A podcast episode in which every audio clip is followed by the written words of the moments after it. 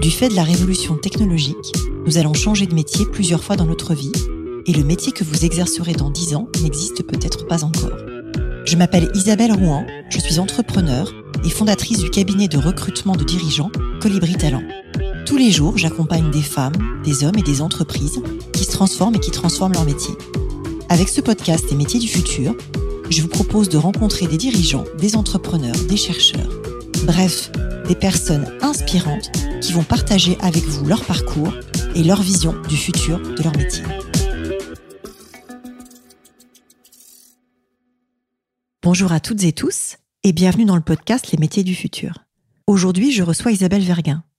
Isabelle, tu as cofondé en 2022 avec Valentine Burecoa, Jean, qui innove pour offrir à chaque femme un parcours de soins complet et sur mesure.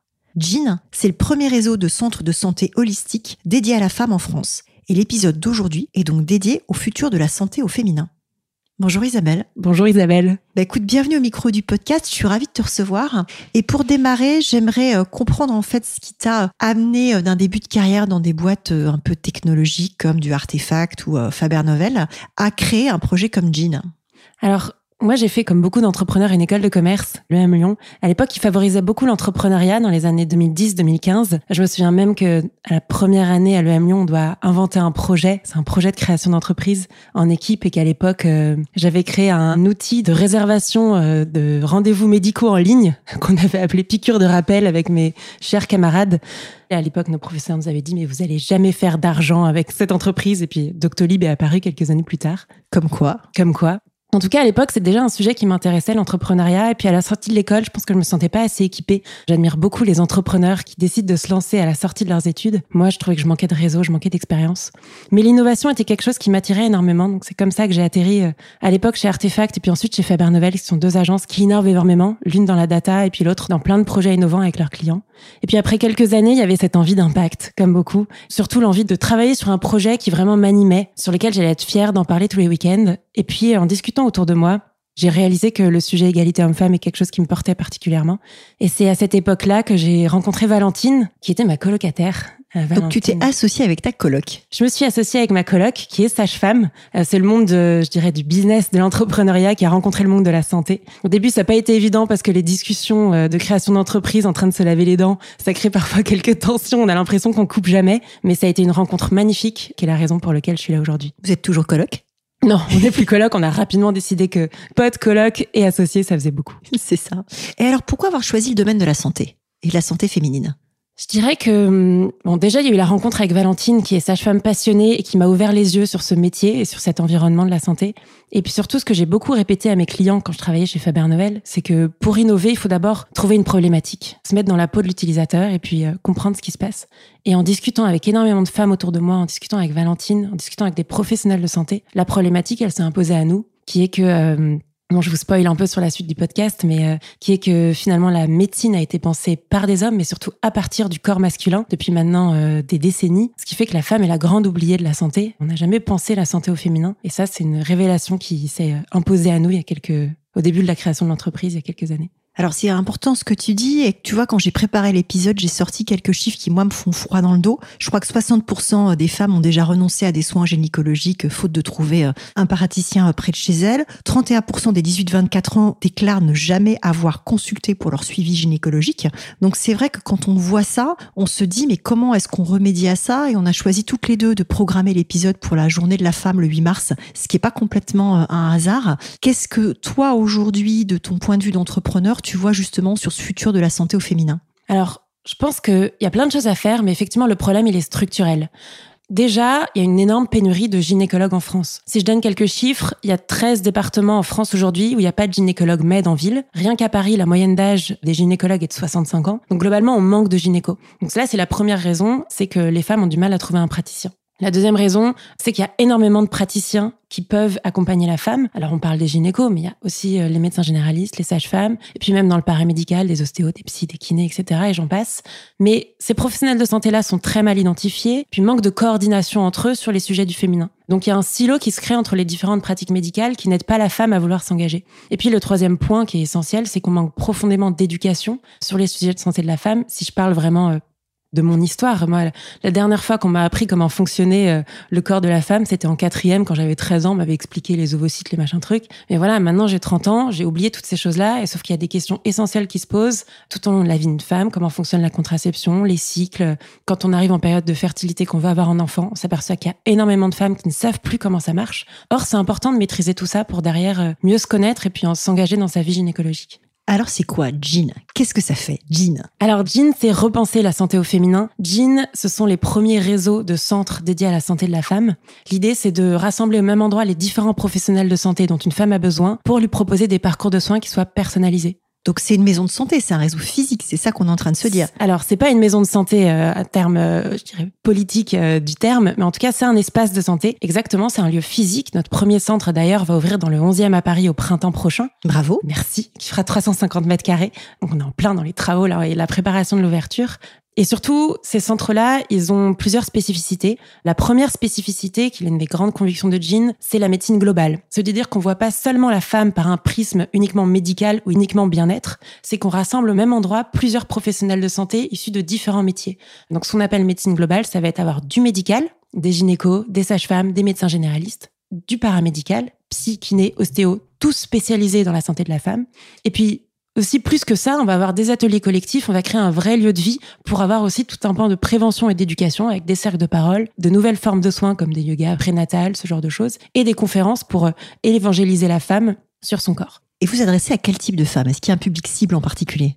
Alors, Techniquement, tout type de femme dès la puberté peut venir chez Jean. Il y a d'abord toutes ces femmes qui vont venir faire leur suivi gynécologique annuel auprès de nos gynécos, nos sages-femmes nos médecins généralistes. Puis ensuite, il y a toutes ces femmes qui sont dans un moment de vie clé. Ce que j'appelle moment de vie clé, ça va être euh, toutes les questions autour de la fertilité en PMA ou en congélation d'ovocytes, toutes ces femmes qui vivent une grossesse postpartum jusqu'à la ménopause. Il y a tous ces moments qui sont jalonnés où on a vraiment besoin d'un accompagnement fort et on veut aller plus loin. Donc toutes ces femmes-là, elles vont pouvoir venir chez nous. Et ce qui est important de dire aussi, c'est que il y a une partie de notre offre qui sont remboursées par la sécurité sociale, les médecins généralistes conventionnés secteur 1, les sages-femmes, elles sont remboursées par la Sécu. Donc des femmes qui sont en situation de précarité peuvent tout à fait venir chez Jean. Alors justement, c'est quoi votre modèle économique? Il y a du remboursement sécurité sociale, mais il n'y a pas que ça. Vous êtes en partenariat avec des mutuelles. Comment ça marche? Alors, c'est pas facile aujourd'hui de monter un modèle économique dans la santé. Ce qu'il faut savoir, c'est que je disais tout à l'heure qu'on n'est pas un centre de santé euh, techniquement parlant, on est plus, je dirais, un coworking médical. Alors, j'aime pas ce mot-là parce qu'on cherche vraiment à ce que les professionnels de santé bossent ensemble et ne bossent pas juste à côté les uns les autres. Mais en tout cas, techniquement, les professionnels de santé vont nous louer les salles de consultation. D'accord. Donc, ils sont en libéral, ils gardent leur indépendance et ils gardent l'indépendance de la patientèle. Donc, ça, c'est la première source de financement. Et c'est pour ça que je disais, les médecins généralistes et les sages-femmes sont indépendants, mais ils sont remboursés par la sécurité sociale. Mais nous, on ne touche rien sur leur consultation. D'accord. Ils consultent vraiment comme ils veulent. Et ensuite, il y a toute une partie qui est plus de prévention et d'éducation, où là, on va avoir un modèle où on va facturer directement euh, les ateliers auprès des femmes. Ça, ce sont des ateliers qui sont pas euh, réglementés par la sécurité sociale. Et donc là, pour le coup, on facture les femmes. On va aussi mettre en place un abonnement pour les femmes qui souhaitent bénéficier d'un accompagnement renforcé. On va leur mettre à disposition euh, un programme d'accompagnement renforcé avec un coordinateur de soins qui va pouvoir répondre à leurs questions de base sur des questions d'éducation et de prévention avec un chat et avec des réductions sur les ateliers pour que les femmes puissent se créer leur parcours de soins et faire partie de la communauté Jean. Alors c'est très intéressant et justement, est-ce que tu peux parler un peu de cette approche communautaire? C'est quoi la communauté Jean Et sur cette approche communautaire, tu as utilisé le terme plusieurs fois, ça revient, donc on sent que c'est important. Ouais, c'est essentiel. La première communauté qu'on va créer, ce sont celles des praticiens qui vont travailler chez Jean. On a la conviction que c'est en travaillant ensemble, en se connaissant, en ayant les mêmes outils, en ayant des staffs et des rituels communs qui vont vraiment apprendre les uns les autres, apprendre de leur spécificité, la sage-femme avec l'ostéopathe, le psy avec le kiné. Donc voilà, s'enrichir les uns les autres et puis collaborer ensemble à proposer aux femmes un parcours de soins personnalisé. Donc ça, c'est la première communauté. Donc c'est en ça que Jean, c'est aussi une innovation humaine, c'est une innovation RH pour les praticiens. Et puis effectivement, la deuxième communauté, c'est la communauté de femmes. On s'aperçoit qu'il y a énormément de femmes qui nous demandent d'échanger les unes avec les autres, que l'échange avec les praticiens, c'est bien, mais l'échange avec d'autres femmes qui ont vécu la même expérience, c'est essentiel. Et donc c'est avec ça qu'on va essayer de fédérer, c'est là où je dis qu'on a un véritable lieu de vie, c'est qu'on va essayer de fédérer les femmes autour de rituels et d'événements communs, des conférences, des cercles de parole, et puis une communauté en ligne aussi euh, pour échanger entre elles euh, via notre application mobile, puisqu'il y aura une application mobile qui sera dédiée aux patientes du centre, sur lequel elles pourront échanger. Alors c'est très intéressant et je voulais en revenir au lieu. Qu'est-ce qui a fait euh, Paris 11e Pourquoi ce choix-là? Est-ce que c'est un choix? Est-ce que c'est une opportunité immobilière? Parce qu'il y avait les 350 mètres carrés. Comment vous avez choisi l'endroit? Alors les deux, puisque c'est vrai que 350 mètres carrés à Paris, c'est pas si facile à trouver, même si on est post-Covid. Alors La principale raison pour laquelle on voulait aller dans le 11e, c'est que euh, il y a plusieurs maternités avec qui on veut collaborer, qui sont dans le nord-est de Paris. Valentine est une sage-femme qui a travaillé au Bluet, D'accord. euh, qui fait encore quelques gardes au Bluet. D'ailleurs, pour les femmes qui nous écoutent, vous pourrez la croiser dans les couloirs des Bluets de temps en temps. Et donc, euh, voilà, il y a plusieurs maternités euh, qui sont dans le nord-est de Paris avec qui on aimerait discuter. La deuxième raison, c'est qu'il y a une population cosmopolite dans le 11e et on a vraiment vocation chez Jean à être ouverte à toutes les femmes. Donc, c'était important pour nous de nous adresser à cette population-là. Et puis, la troisième raison, effectivement, c'est qu'on a trouvé 350 mètres carrés euh, avenue de la République euh, à la sortie du métro Père-Lachaise et donc, euh, ça nous allait bien comme ça. Normalement, c'est plutôt un truc que je mentionne en début d'épisode, mais là, je l'ai pas fait. J'aime bien expliquer comment j'ai rencontré euh, l'invité. Et euh, on s'est rencontrés toutes les trois avec Valentine. On s'est rencontrés grâce à 50 Partners, qui est un accélérateur. Je fais partie de l'accélérateur digital et vous, je crois que vous êtes accéléré par la partie santé. Est-ce que tu peux nous expliquer un peu ce que c'est et ce que ça vous a apporté à Valentine et à toi? Ouais, alors ça nous apporte énormément, 50 Partners. Ça me rappelle une discussion qu'on avait eue avec Tatiana Jama, qui est une grande entrepreneuse euh, française qui a aussi monté le collectif et le fonds d'investissement Sista. Oui. On avait échangé avec elle avant d'entrer chez 50. Elle nous avait dit, il y a une chose que je vous conseille, c'est d'être bien entouré. Entourez-vous des bonnes personnes. Et non seulement euh, un an après, je suis tout à fait d'accord avec elle, mais en plus c'est exactement ce que nous apporte 50 Partners. Et c'est aussi, on veut créer une communauté chez Jean, mais on, voilà, on, la communauté de 50 Partners, elle est essentielle. Parce que 50 part du principe que quoi de mieux que des entrepreneurs pour accompagner des jeunes entrepreneurs. Et c'est vrai que toi, Isabelle, et puis beaucoup d'autres, vous nous apportez énormément de conseils avec vos retours d'expérience, votre regard de gens qui savent et qui ont vécu ça. Et donc, euh, c'est un boost au quotidien. Et merci 50. Bah tant mieux. Et je dirais merci 50 aussi parce que nous, les partenaires, le fait de se frotter à des gens qui sont en création et sur des projets en amorçage, je dis pas que ça rappelle des souvenirs, mais en tout cas, ça nous permet aussi de nous rendre compte de comment le secteur évolue et de quel dynamisme il peut avoir. Donc c'est riche en fait dans les deux sens. Mhm. Alors en 2023, vous ouvrez ce fameux centre dans le 11e, mais est-ce que vous recrutez? Et si oui, sur quel métier? Alors, on a déjà recruté. On a une première CDI euh, responsable marketing qui est arrivée au début d'année, Ayana, une stagiaire qui arrive bientôt, et puis une responsable de centre qui arrive en avril. Alors, on cherche une alternante en ce moment, une alternante qui sera space manager ou secrétaire d'accueil, qui contribuera à accueillir les femmes dans le centre. Et puis, pour l'instant, euh, l'équipe euh, Jean, je dirais, sera complète. En revanche, on cherche encore des professionnels de santé pour compléter l'équipe, donc des professionnels de santé qui aimeraient s'installer et pratiquer dans le centre. Et puis, on cherche des femmes à partir de printemps pour venir faire leur suivi chez Jean. Et sur la partie professionnelle de santé, vous cherchez des métiers en particulier ou euh, Alors en ce moment, on cherche notamment un gynécologue ou une gynécologue pour venir compléter l'équipe, et puis kinésithérapeute, ma sœur kinésithérapeute aussi, on aimerait bien. euh, voilà. Super. Eh ben, écoute, le message est passé. Alors, le podcast s'appelle Les métiers du futur. Qu'est-ce que toi, aujourd'hui, tu vois comme changement sur les métiers du fait de la technologie? On a parlé notamment là de l'appli communautaire, mais d'une manière un peu plus large. Est-ce que tu vois les métiers évoluer du fait de l'apport de la technologie? Alors, je vois les métiers évoluer, je vois surtout du temps gagné. Là, je pense notamment aux praticiens qui vont collaborer chez Jean et l'une des propositions de valeur qu'on leur fait, c'est vous allez pouvoir vous focaliser uniquement sur votre patientèle. Aujourd'hui, j'avais vu une statistique qui était que les praticiens passent 20 heures par mois sur des tâches administratives au lieu de se consacrer aux patients. Et donc, L'un des grands atouts de la technologie pour moi, c'est surtout optimiser les process qui n'apportent aucune valeur ajoutée dans le quotidien pour pouvoir se libérer du temps intellectuel, et en l'occurrence chez les praticiens du temps patient, mais je pense que c'est le cas vraiment pour tous les métiers. Ah, C'est le cas pour beaucoup de métiers, même pour chef d'entreprise et pour solo Mhm. entrepreneur. Alors, j'ai pas fait le calcul sur ce que je vis sur Colibri Talent, mais je pense que je suis à plus de 20 heures de, de tâches administratives. Mais c'est vrai, ouais, je te rejoins effectivement sur le fait que la technologie peut quand même nous permettre d'aplanir pas mal de choses et ça, c'est hyper important. Ouais, exactement. Alors, quel conseil tu donnerais à une jeune ou à un jeune qui se lance aujourd'hui sur le marché du travail? Je lui dirais de tester des choses, de parler. On a la chance aujourd'hui euh, d'avoir un écosystème qui évolue énormément. Je vois parfois des jeunes qui sont extrêmement stressés à l'idée de trouver la bonne voie. Moi, je pense que trouver la bonne voie, c'est, il faut pas se mettre la pression dessus quand on a 20, 25 ans. Je pense qu'il faut tester des choses et puis c'est petit à petit euh, via des rencontres, via des essais, via des tests, euh, via des tests et itérations, comme on adore dire en innovation, que finalement on trouve ce qu'on a vraiment envie de faire. Donc laissez-vous le temps, testez des choses et puis surtout sortez de chez vous, allez discuter, allez rencontrer. Je pense que la clé c'est vraiment ça, c'est dire oui aux opportunités et puis euh, de toujours euh, voilà garder les chakras ouverts et d'être curieux et d'être curieux exactement. Et quel conseil tu donnerais à un ou une personne qui est en reconversion?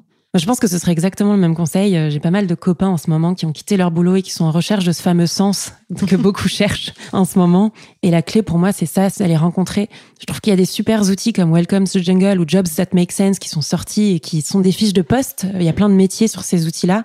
Mais je pense que finalement, euh, c'est très bien de voir une fiche de poste écrite sur son écran d'ordinateur, mais rien de mieux que de rencontrer quelqu'un qui nous le dit en live. Je pense que le contact humain, il est essentiel pour trouver sa voie. Parce que finalement, on ressent une entreprise à travers ses valeurs, à travers ses personnes qui y travaillent, à travers ce qu'elle dégage. Et voilà, je pense que les rencontres ne changeront jamais une fiche de poste euh, sur son écran d'ordinateur. Alors, je suis tout à fait d'accord. Et moi, c'est une des raisons pour lesquelles je fais ce podcast, parce que j'avais envie de rencontrer des gens qui témoignent de leur métier, leur passion et leur engagement. Donc, je, je te remercie pour ce témoignage parce que c'est aussi un de mes, un de mes moteurs. Alors, j'aime bien euh, terminer par des questions un peu plus personnelles. Et la première que j'ai envie de te poser, c'est comment est-ce que tu concilies euh, vie pro et vie perso? J'ai compris que tu ne vivais plus avec Valentine. non, mais blague à part, comment est-ce que tu concilies euh, les deux? Alors, on en a longuement parlé avec Valentine. Moi, j'accorde beaucoup d'importance à ma vie perso, puisqu'en parallèle de Jean, j'ai plusieurs passions, le yoga, la littérature, la musique aussi. Donc, c'était important pour moi de pas laisser tout ça de côté. Donc, c'est une véritable organisation. Je pense que c'est surtout s'accorder du temps euh, en parallèle et puis réaliser qu'on est bien plus efficace quand on garde ces moments-là à soi. Donc, voilà, chaque début de semaine, je cale euh, mes petits rendez-vous avec moi-même. Et voilà, c'est vraiment important de les conserver. Euh, donc, je continue de, faire plusieurs heures de piano par semaine, plusieurs heures de yoga, plusieurs livres que j'ouvre. Mais voilà, je m'accorde vraiment temps-là et je ne travaille très rarement. Euh, presque jamais après 19-20 heures. Pour l'instant, ça tient. C'est top. Est-ce que tu peux me décrire ta journée type?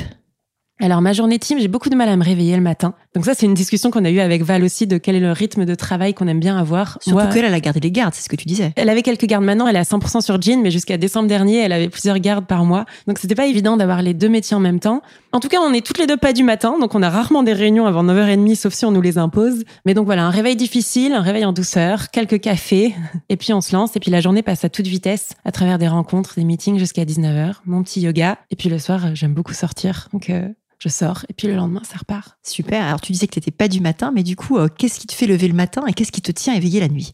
Jean, Jean me fait me lever le matin et Jean me tient éveillé la nuit. J'ai entendu un très bon, une très belle interview de la directrice de Maison du Monde, je crois, qui disait qu'elle croyait pas au mot charge mentale. Elle disait que les femmes entrepreneurs, c'était un choix qu'on faisait, et donc c'était pas de la charge mentale, mais c'était une charge positive qu'on se donnait à nous-mêmes. Et donc je dirais que ce qui me tient éveillé la nuit, c'est pas une charge mentale, mais c'est la charge positive de Jean qui me donne envie d'aller plus loin. Super.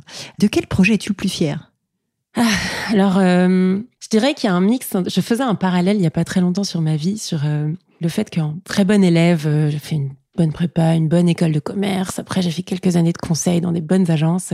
Qu'après, le lancement dans l'entrepreneuriat, c'était un, magnifique risque que j'avais pris dans ma vie. Donc, c'était mon premier projet et c'est rigolo parce qu'il vient en parallèle d'un autre risque que j'ai pris qui est que quand j'étais petite, je voulais absolument devenir pianiste. Donc j'ai fait 15 euh, ans de piano classique euh, jusqu'à mes 15 ans où, euh, pareil, bonne petite élève, j'ai eu mon premier prix de conservatoire, j'étais très fière de moi.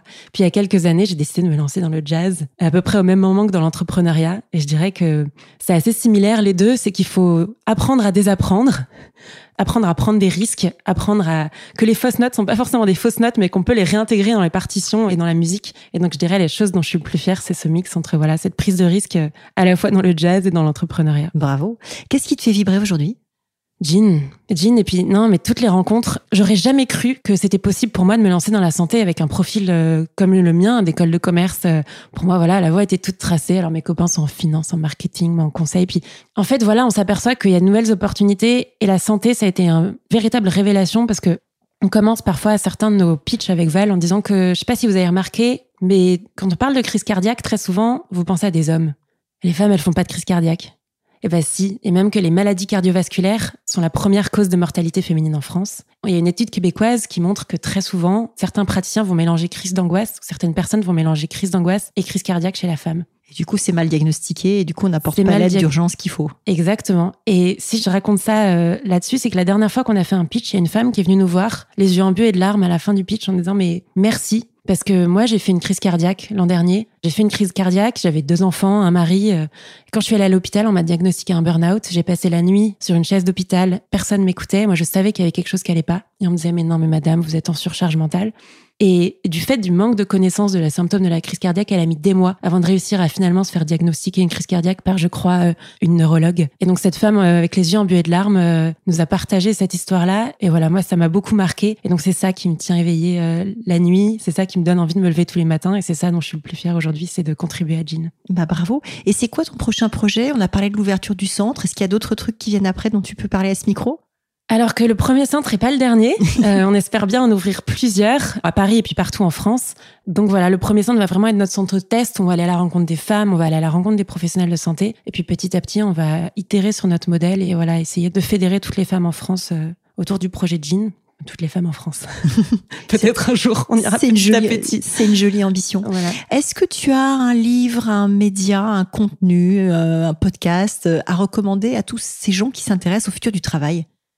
Alors, j'aime beaucoup lire, donc je pense que je vais citer un livre, je dirais Le cycle des robots d'Asimov. D'accord. Que peut-être certains ont déjà parlé à ce micro, mais c'est un roman qui est absolument fascinant. Je lisais d'ailleurs sur OpenAI euh, hier un article dans Le Monde qui disait que voilà, on est de plus en plus à se poser des questions sur ces nouvelles technologies, euh, ces nouvelles intelligences artificielles qui qui agiraient comme l'être humain. Moi, je crois beaucoup justement au contact humain, à échanger entre nous. Et ce que je trouve intéressant dans le cycle des robots, c'est que voilà, ça permet de se poser la question de finalement, c'est quoi l'être humain, c'est quoi être un robot, quelle est la différence entre les deux? Et c'est un roman qui est incroyable parce que je crois qu'il a été écrit dans les années 50. C'est ça, il a été écrit dans les années 50, puis toute une série, je crois que tu as 5 ou 6 tomes. C'est un roman que moi j'ai mis dans les mains de mon fils qui a euh, 13 ans. Et en fait, il m'a dit, mais maman, tu devrais le lire. Je lui ai dit, mais je l'ai lu il y a Mhm. des années. Et en fait, j'ai adoré le relire. Et c'est vrai qu'il y a plusieurs niveaux de lecture, il y a plusieurs clés de lecture à différents stades de la vie. Donc Ouais. c'est un joli conseil. Je le mettrai dans les notes du podcast. Ouais, il est encore très actuel, donc euh, lisez-le et ça se lit tout seul. Et si nos auditeurs veulent te, auditrices veulent te contacter ou contacter Valentine, où est-ce qu'il faut vous écrire hein? Vous pouvez nous écrire sur LinkedIn, Isabelle Verguin ou Valentine Burukoa, ou tout simplement sur le LinkedIn de Jean. Et euh, écrivez-nous, d'ailleurs, très preneuse de tous vos retours. Et merci de m'avoir écouté, de nous avoir écoutés. Merci beaucoup Isabelle. À bientôt. À bientôt. Merci d'avoir écouté cet épisode des métiers du futur jusqu'au bout. Si vous avez aimé cette discussion, je vous encourage à noter le podcast sur vos différentes plateformes d'écoute et à le commenter, en particulier sur Apple Podcast. Cela nous aide grandement à progresser en termes d'audience. N'hésitez pas à me faire part de vos commentaires ou à me suggérer de nouveaux invités en me contactant par mail ou via LinkedIn. Prenez soin de vous et à très bientôt.